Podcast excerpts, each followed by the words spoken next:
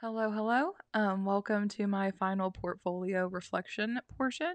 Um, I love to stay in chat, but I don't want to keep you too long, so I'm going to dive right in to the first list I made, which is key points learned from this class. So, starting off, um, this class taught me what multimodal, multi genre composition actually is. Um, I think that I've done a little teensy tiny bit throughout my career, but without having a name to what I'm doing. So, just knowing what exactly that is, some of the nuances and intricacies of it has been really helpful. And if I'm going to advocate for it, I need to know what it is. So, um, really loved um, Shauna's book. I really love having that as a resource. It was very digestible for me, and something about it just clicked with my brain. So, having that by my side is a really big help. Um, just knowing what different kinds of composition can look like, sound like, feel like, um, that's a big that's a big leap for me. Knowing that something like a collage can be a form of composition, a script, which in my mind I know that's a composition, um, but thinking of it as something that students can compose just framing it differently really makes all the difference. So, knowing the different ways that things can look, not how they should look, but how they can look. Um, arguments and points in favor of multimodal and multi-genre composition and those kinds of talking points to advocate for those kinds of things in my classroom.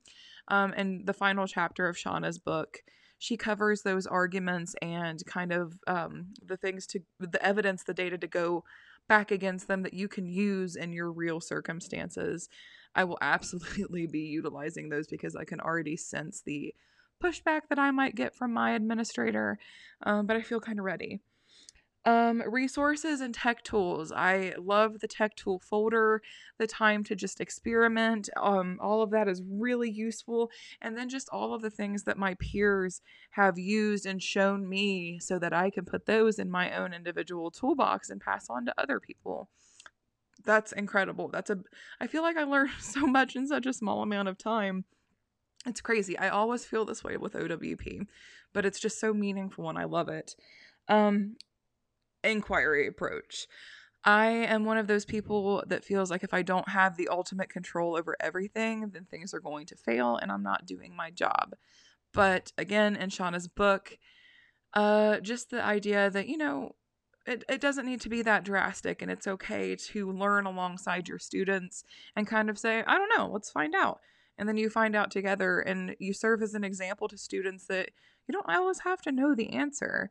And I really feel like that's pushing back against the framework of the typical classroom. Um, that which we really need to do right now. I, again, I'm going to say I have no interest in being the dictator of my classroom, the be all end all to knowledge, because I'm not.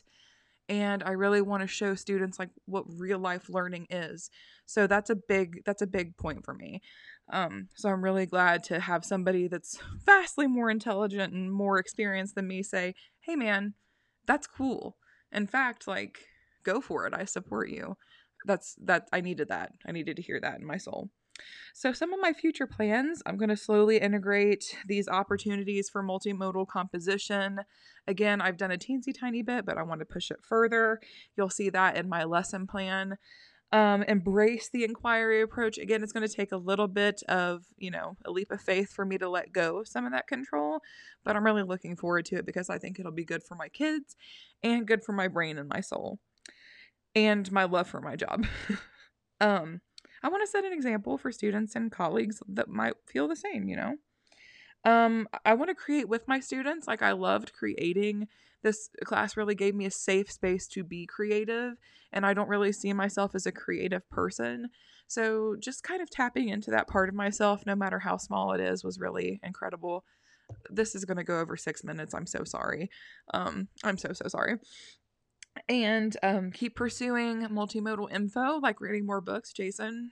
Uh, I'm ordering that book. I need a I'm one of the people that needs a paper copy. And i just i want that book. I want to read it. I want to i want more resources more colleagues more allies. Um, that's another plan. And i want to advocate. Um, i want to push back against that narrative that's a really unfair narrative that the only kind of composition is alphabetical because it's just really disservicing a lot of a lot of people a lot of students and a lot of cultures And yet we just we truly just need to be pushing back against that. And by we I mean I. Okay, so moving on to my actual portfolio. Um my revised composition, I chose my one word motto. Jason, you and I kind of had a conversation about how this might have been a finished piece. That did not stop me from staring at it for about 45 minutes to an hour, thinking about what I could do to change it and revise it. And after moving letters around, toying with the background, and then reverting back to its original structure, um, I decided that you were correct and it does stand as is. Um, you can see uh, if we've talked how much has gone into this. Um, each individual letter was chosen with care. Each individual letter was chosen with the intention that it was in itself uncooperative. The pink background is supposed to be loud and, you know, hit you in the face. Uh, the structuring of the word itself, where it's not in a straight line, um, it's all meant to represent an uncooperative quality, just not being what is expected of the standard, if that makes any sense. So I did choose this as my revised composition because I, tr- I tried. I tried very hard, and then I came to the conclusion that it, it was how it was supposed to be. So I do love that piece in a weird way. So moving on to my lesson plan, um, really excited to try this with my seniors this year. Uh i was i had freshmen it got switched up and now i have seniors. So i think this is a good opportunity by because by the time they'll get to me they've gotten to me. They'll have written so many narratives and probably be a little tired with the same old same old.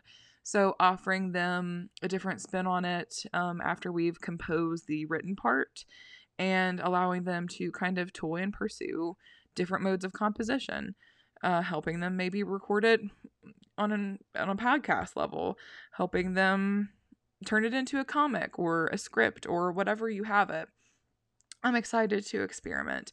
And then even um, trading out some of my more alphabetical mentor texts for comics, videos, podcasts, images, all those different things. I think it's a perfect place to integrate that in and kind of dip my toes in and start sprinkling a little more multimodal composition into my lesson plans.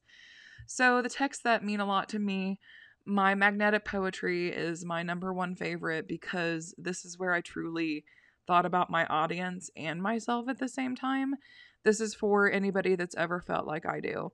Um, the structure of the whole poem, even to me, kind of looks like a human form and the emphasis of the one word lines, the two word lines, uh, the word enormous really kind of jumped out to me because people that are not standard, and I'm using air quotes, like standard, acceptable human beings, anyone that's not a tall, thin, straight white guy, um, we're told to shrink ourselves. And I'm so done with that. And I hope we all are. So, anybody that's over shrinking themselves for the comfort of another person, this is for you. Um, the soft color of the purple background, the elements of the images creating that soft but almost like I don't want to say like sensual, but I don't know, emotional, tactile, like the you know, the feeling of the fuzz on peaches that almost represent human skin um, the honey representing sweetness and all those kinds of images that just came to my mind when thinking about my poem the goddesses the women supporting women women of all shapes sizes races ethnicities. A lot of thought went into that and it remains my favorite piece and i will hold it in my heart forever blackout poetry was my biggest challenge and that's why i included it here um, I probably started over with different texts probably five times and was still unhappy with what I came out with because I felt like it didn't make a lot of sense to anybody else but me. But I feel like when you do look at it, you see those elements of um, the tide, the sea, the sky, luminous, sharply peaked gleams, shores, like those those natural elements as well as those words like motionless and mournful and luminous. I wanted those to stick out. Now, while it doesn't tell a huge, you know, linear story, I think that the reader can kind of make with it what they want using those boundaries that I've kind of created. this was my favorite take. The, yeah, this was my favorite take of this. Many came before it, and this was the one that I was the happiest with. Um, not totally satisfied. We'll play with it again. But what's most meaningful about this piece is um I had to get over my last failed attempt with blackout poetry. And I was like, I'm going to spar with this again. I'm going to wrestle with this again and see what happens. And it was incredibly frustrating. But there is a small victory in the fact that I kind of came out with something that worked in some sense for somebody. So it was it's a work in progress. It's an evolving piece and something that I'm going to try again. Maybe I'll get better and better. But the fact that it's not perfect is an incredible vulner- vulnerability piece for me because I'm a perfectionist and I need to get all the way over that. But I digress. Um last last one. I promise whoever's listening and once again, I owe you big time. I this was hard. So, my last piece is the trading card which was super engaging and fun for me. Um, it was a blast from the past type deal.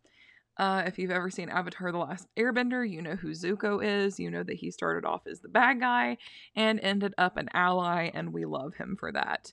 So I really enjoyed this. I wanted the dark red background because that's a color scheme that's often represented by the Fire Nation in the show. Um, his name and his title are in that funky kind of markery uh that font that I just really enjoy and I wanted it that way because it just kind of spoke to his aesthetic. So I kept that the blocky bold font really I just wanted it to stand out and kind of represent his personality, which is something else. So I really had fun creating this. It was a little bit of nostalgia it was incredibly intentional and just really, really engaging. And I could see how this would be an amazing thing to do with students. And I will absolutely be using this. So I just wanted to include that because it makes my heart happy.